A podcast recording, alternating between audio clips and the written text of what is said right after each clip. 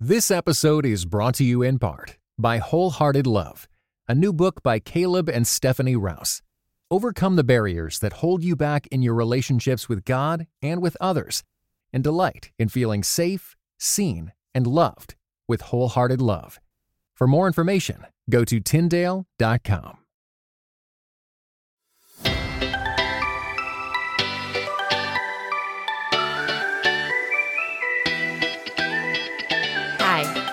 Ashley Hales, host of the Finding Holy podcast, where we help you connect the dots between the things that really matter and your everyday holy life. Because I think it's really easy to keep church and God and culture and all of these great ideas in one box. Meanwhile, we get busy and harried, and we're just focused on our to do list Monday through Saturday.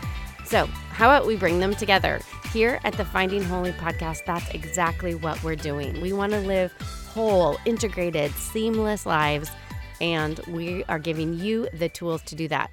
Stay tuned for a great conversation every week, as well as one small step so that you can connect the ideas and the conversation and the wisdom into how you actually live.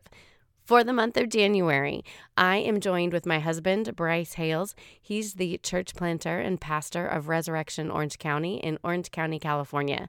And we talk about the influence of secularism in the suburbs. Whether or not you find yourself in the suburbs, you're likely shaped by a Western mentality of consumerism, of choosing unlimited freedom as the path to the good life. And so we want to help you break that down a little bit and give you one small step, some communal and some personal practices to take into your everyday holy life. Here's my conversation with Bryce.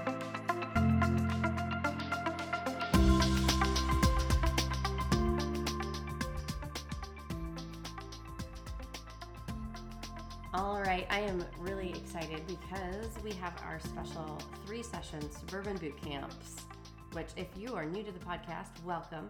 But Suburban Boot Camp is really a chance for us in a few weeks to have kind of an extended conversation. And I've brought along my husband, Bryce Hales. Hey there. Hey, we're hanging out in our living room. We are chatting about secularism and suburbia because this is what one does. Um, you know, I that's guess. that's what you do when the kids are at school. totally. So, um, anyway, if you've missed this, the first episode, make sure you just pause real fast, go back and listen to that first episode. But um, this episode, we're going to be chatting about the secularism of suburbia and what does that look like. And then we're also going to talk about how do we combat this kind of secular imaginative force in our life through some sort of like personal or household practice. And then next time, we're going to talk a little bit about what do we do as a community, as church communities, uh, to that end as well. So maybe, Bryce, could you just give us a quick little recap of where we're going in this language of secularism and suburbia? yeah, so we're talking about this idea of kind of uh, the secularism of suburbia or the secularism of the right, and um, we think of secularism as often like a, a progressive urban kind of movement. But one of the things we're realizing in our context is that uh, it's here too. And so I, I, have been talking about secularism as the idea that life can be great without God. And so in our context, um, that looks like, you know, I can't tell you the number of times that somebody has come to me and said, well, we're not going to come to church anymore because our kids are on this travel sports team and, you know, it's good for the kids. And so we're going to build our lives around uh, the pursuit of of a great life without God at the center. Mm-hmm. And so the idea of it's good for the kids, I've got to do this because it's good for my kids. but statistically, our kids aren't going to play professional sports. our kids are not going to be uh, playing sports in college. So um, we justify the pursuit of the kind of right now experience. Mm-hmm. Um, and we use our kids as like kind of the buffer. the excuse for that. right. Yeah. And the effect is that we end up building a life pursuing comfort and ease mm-hmm. without God at the center of our lives. Yeah. And, you know, obviously this conversation is part of it, but, you know, it's something that we've talked about a lot. You've preached all the way through at Resurrection Orange County and um, my own book, Finding Holy in the Suburbs, is, you know, we're trying to chart paths, you know, through these conversations and resources about how do we live differently? How do we actually put God at the center? How do we recover some of this transcendence? Um, yeah. we, you know, even those of us are Christians, right, who might believe the right things or sign on the dotted line or having a conversion experience. Yeah. Um, we don't actually live any different. Right, right. Yeah, so I've been reading recently a book called Faith for Exiles, which is by um, David Kinnaman and Mark Matlock. And um, uh, David Kinnaman is the president of the Barna Group, which is um, you know, probably the leading organization that researches Christian trends and demographics related to Christianity and faith. And they've, um, in, this book, Faith for Exiles, David Kinnaman is, is reporting on research they've done where, you know, everybody says that millennials, people kind of 18 to 35 years old, are leaving faith, they're leaving church. You know, people are freaking out in Christian circles because the sky is falling and the church is going to die. And what are we going to do? And, um, and the Barna Group, what they did is they they researched. Uh, this is global, 26 countries, and what they found is a more nuanced explanation of what's happening. And by the way, this this really isn't about millennials. This is the age group they um, millennials get a bad rap, but millennials are the products of you know the boomers and Gen X before them, and so this is not slamming right. on on millennials at all. This is the uh, you know they researched that age group and so that's what the data uh, is based on but what they found is a more nuanced kind of explanation than all these people are leaving the church and the church is going to die mm. um, what they're finding is that there's a significant percentage of people who grew up in christian homes who are millennials 18 to 35 who have kind of deconverted and, and abandoned their faith I, the thing that really fascinates me what they found is that of millennials who grew up in christian homes uh, 10% of them are what they call resilient disciples. And I love the word resilience because the way they define resilience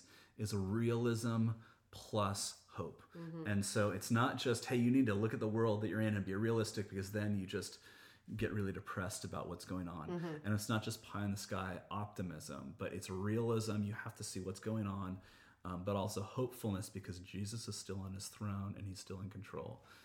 And uh, so, what they did when they found 10%, uh, what they discovered is that in, with the pressures of a secular culture, um, for some people, if you grew up with a fragile faith, your faith is like a wine glass, and when pressure is exerted against it, it just shatters, right. and your faith is gone. But for resilient disciples, uh, their faith is like a muscle that when it's uh, put under stress, it actually grows back stronger. Mm-hmm. And so, having discovered that 10% of millennials who grew up in Christian homes are these resilient disciples, they then wanted to lean into that and see what is it about these people that is causing their faith to flourish despite mm-hmm. the pressures of secularism.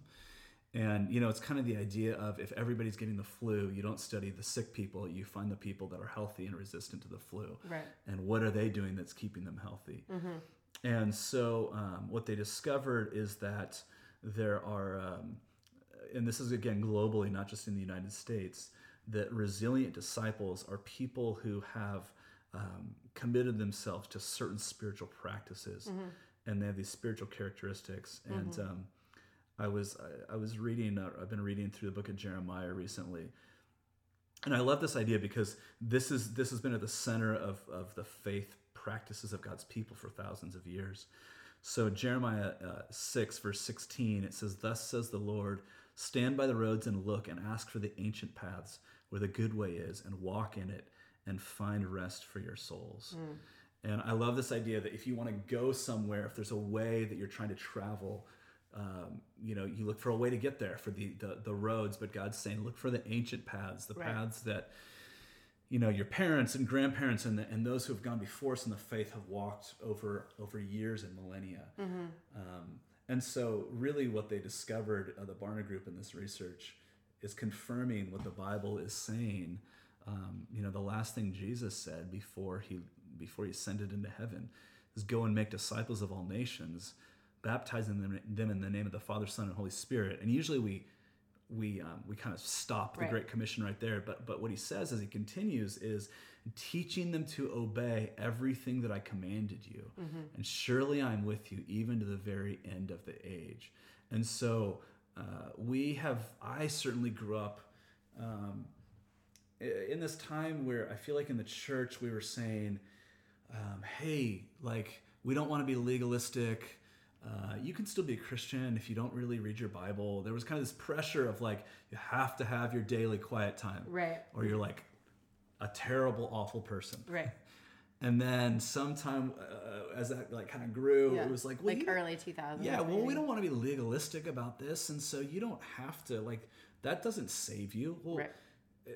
Right. It doesn't save you, and yet it's going to be very hard to follow a God whose word you never read. read. Right. right. If you never not- go to church, you never read your Bible, you never pray. right. You know, right. how do you even know? Right. And so going to church, praying, reading the Bible, uh, practicing, you know, evangelism, serving the poor, none of those things make you Christians. Um, and yet, a Christian is a person who does these things. I think about it, you know, we just kind of came through the holidays. And there's certain things that our family does around Christmas. Every family's got their Christmas traditions.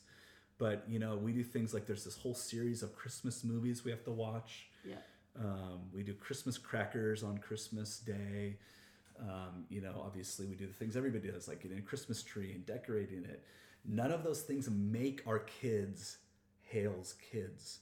They're Hale's kids because they're our kids and we love them. And um, and yet, part of the experience of growing up in this family is that this is who we are and these are the things we do. Right. Um, and we do these things regularly and habitually. Right. And, you know, I think it's just really interesting, um, you know, raising our children here in an affluent suburb, um, thinking about some of these things because, and, and it kind of came to mind when you're talking about, you know, these ancient paths.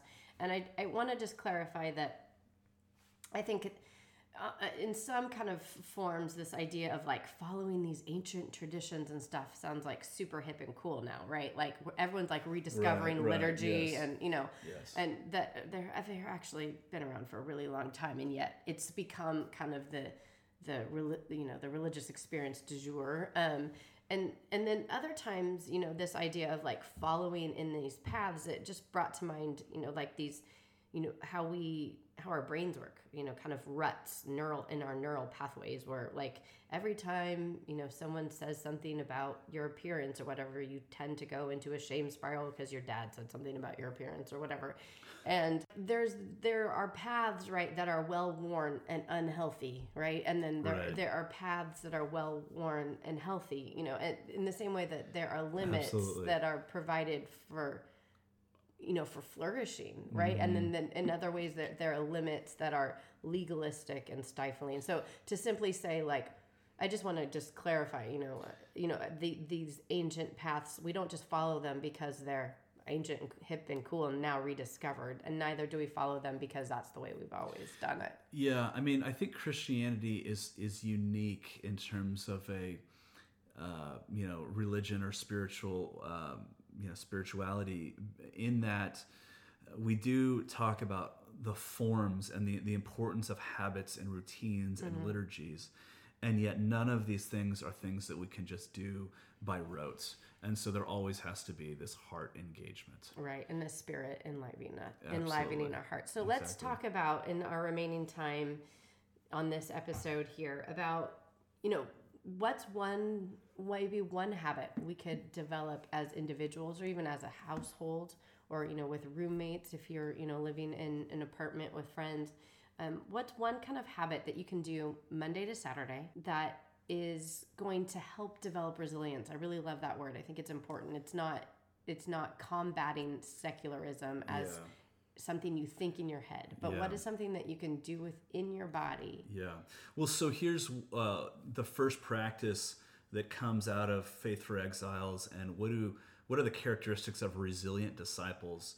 And um, the Barna Group found this: in a weary and busy age, resilient disciples experience a source of life outside of themselves by experiencing the presence of God.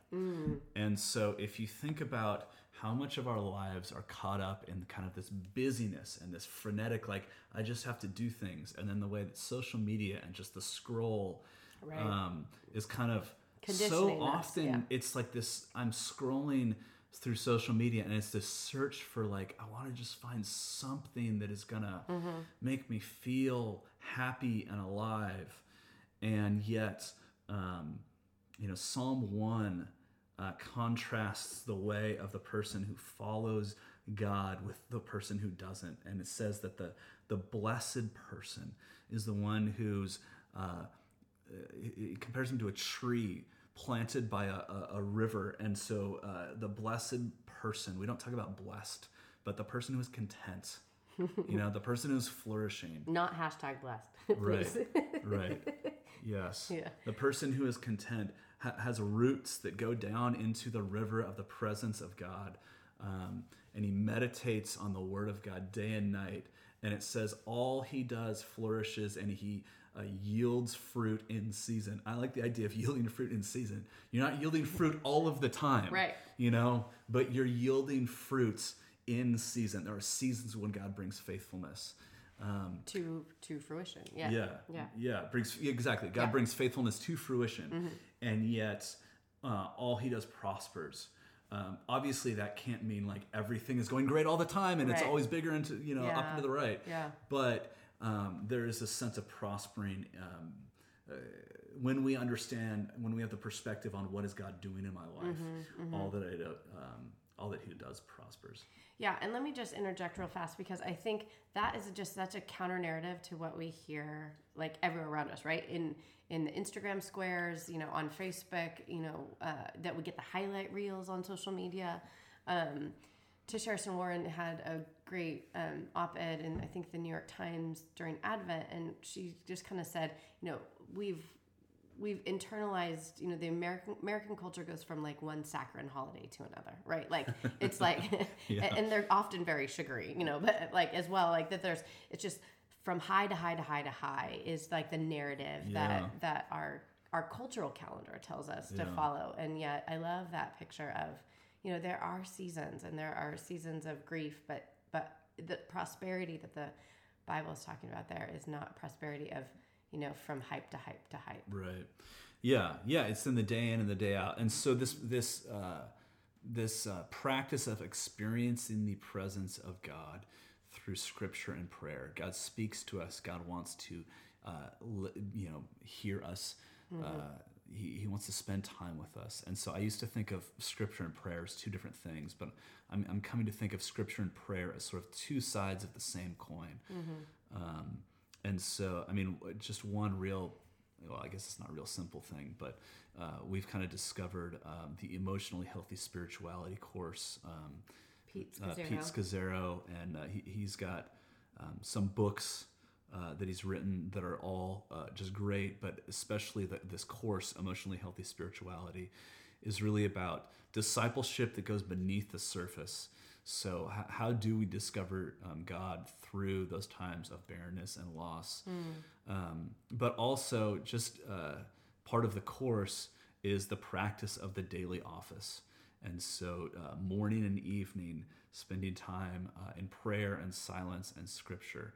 Um, and, uh, and, and so it's something that we've really benefited from as a couple, and we're beginning to take uh, people from our church through this. Uh, the thing I like about it is it's it's a simple way to get your feet wet. Um, you know, I feel like I talk to people who um, say, "Well, I've never read the Bible, so I don't really know where to start, or I don't really know how to pray." And it, it seems to me like the way you learn how to read the Bible is by reading the Bible. The, way you learn how to pray is by by praying.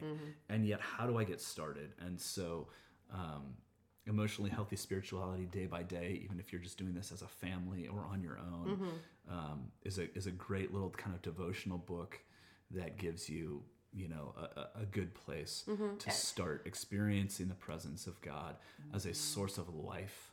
Um, to begin our day with, to finish our day with.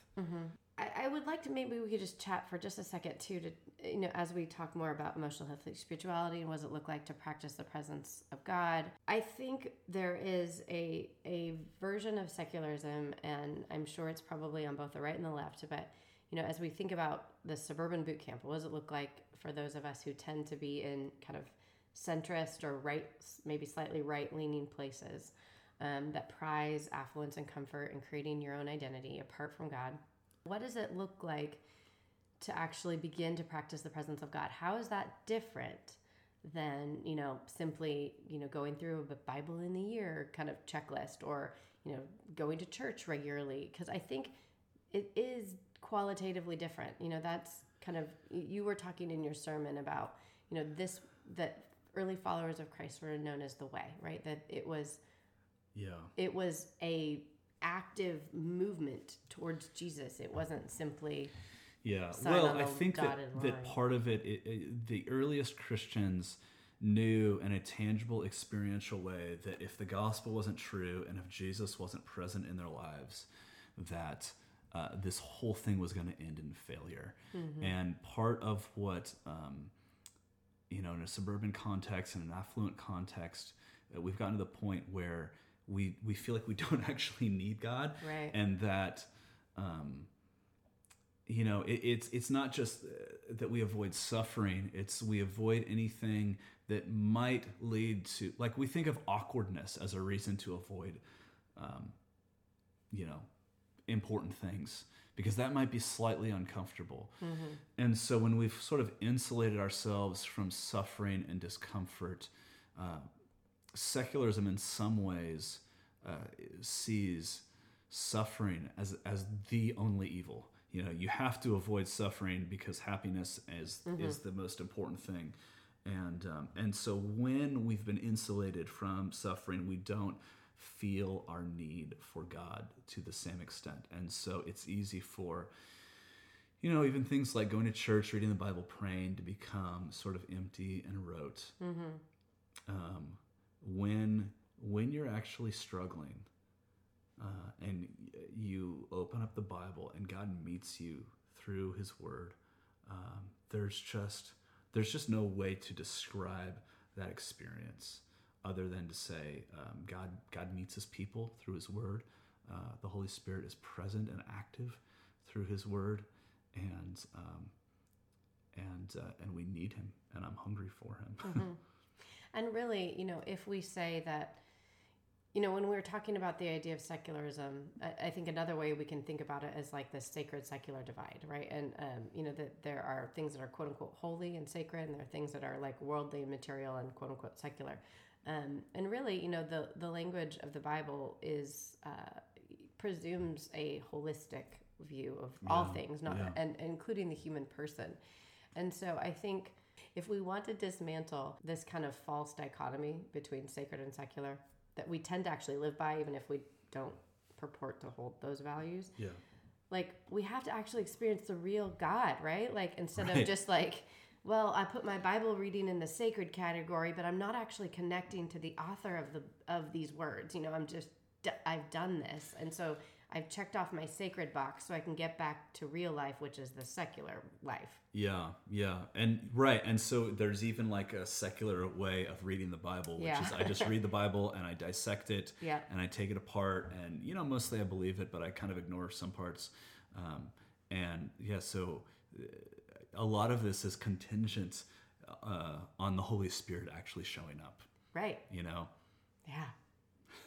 and being like, I don't, you know, I just think of Elijah, like who's depressed after he's running from, you know, after he's had victory at Mount Carmel and he's running from Jezebel and he's super depressed and he thinks he's all alone. And, you know, he, like, he's expecting God to show up in a certain way, you know, through the earthquake, through the fire. And God comes, you know, through the sound of silence or through, you know, a whisper. Um, Yeah. So, and it's just, we have to be willing to be totally upended by Right. God.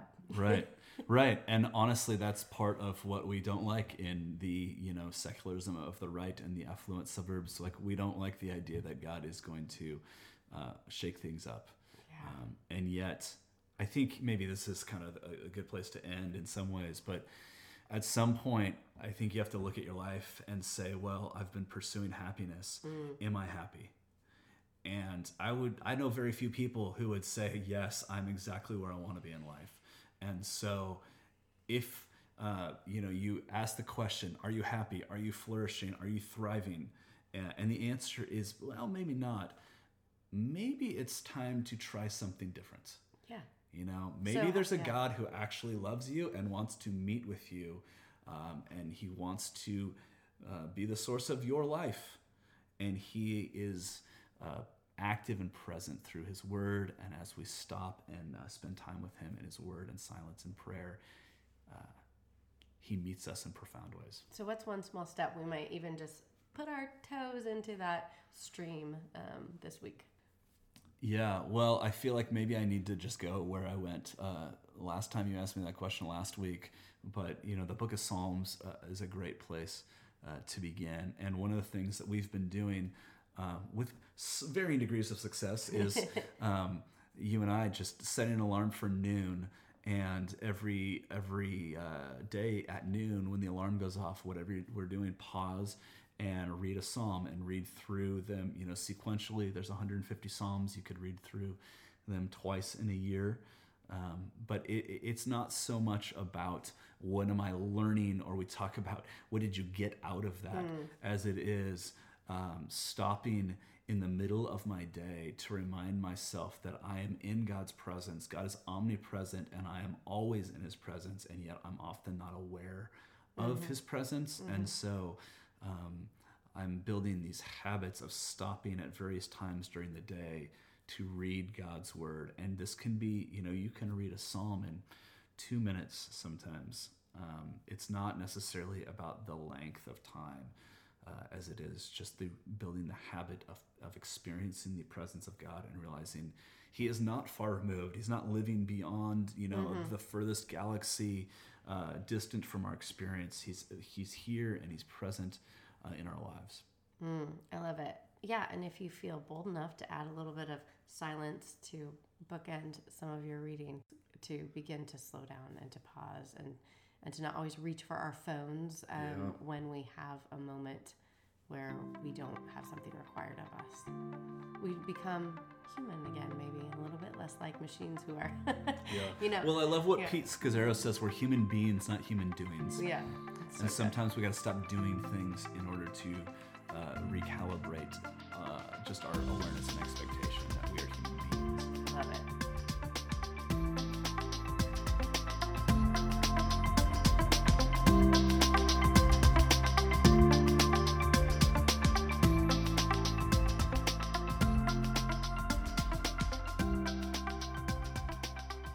Friends, I hope you enjoyed that great conversation about suburban secularism with Bryce Hales and myself.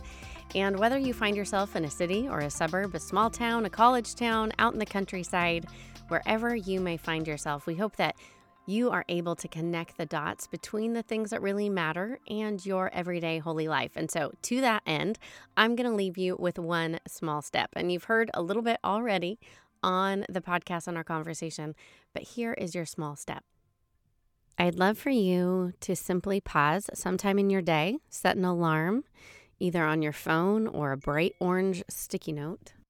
And you know what? That little ding was actually my reminder to read a psalm. How odd. So it's like life imitating art. set a reminder on your computer, set a reminder on your phone, give yourself a bright orange sticky note for your forehead and do something different with your body. Whether you stand up from a desk job or you start walking or you sit down and you kneel down, do a little bit something different to know that, you know what? I'm not in control of my life. And pausing to read the very words of God can be just what I need day in and day out to remember that I am part of something bigger. It's one small step to begin to integrate the story of Jesus Christ, Son of God and Son of Man, into your everyday holy life.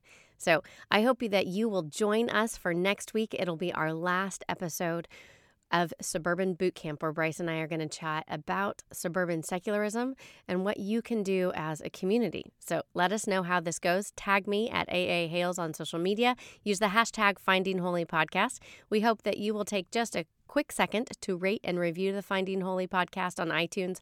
It's one way that we know people are listening and we're actually taking some of these steps into our everyday holy lives. We would be thrilled if you shared an episode that you found useful with a friend as well. So remember, wherever you find yourself, that these big things matter, but so does the laundry.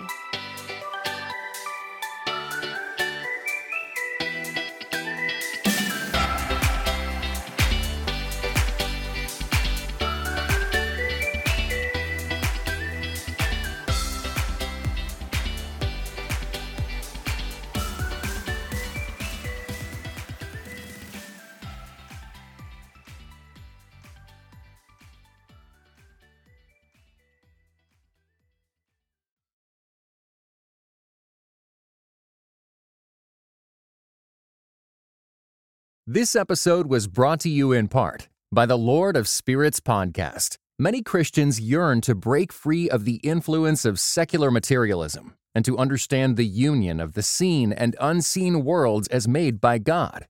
What is the spiritual world like? Tune in wherever you get your podcasts.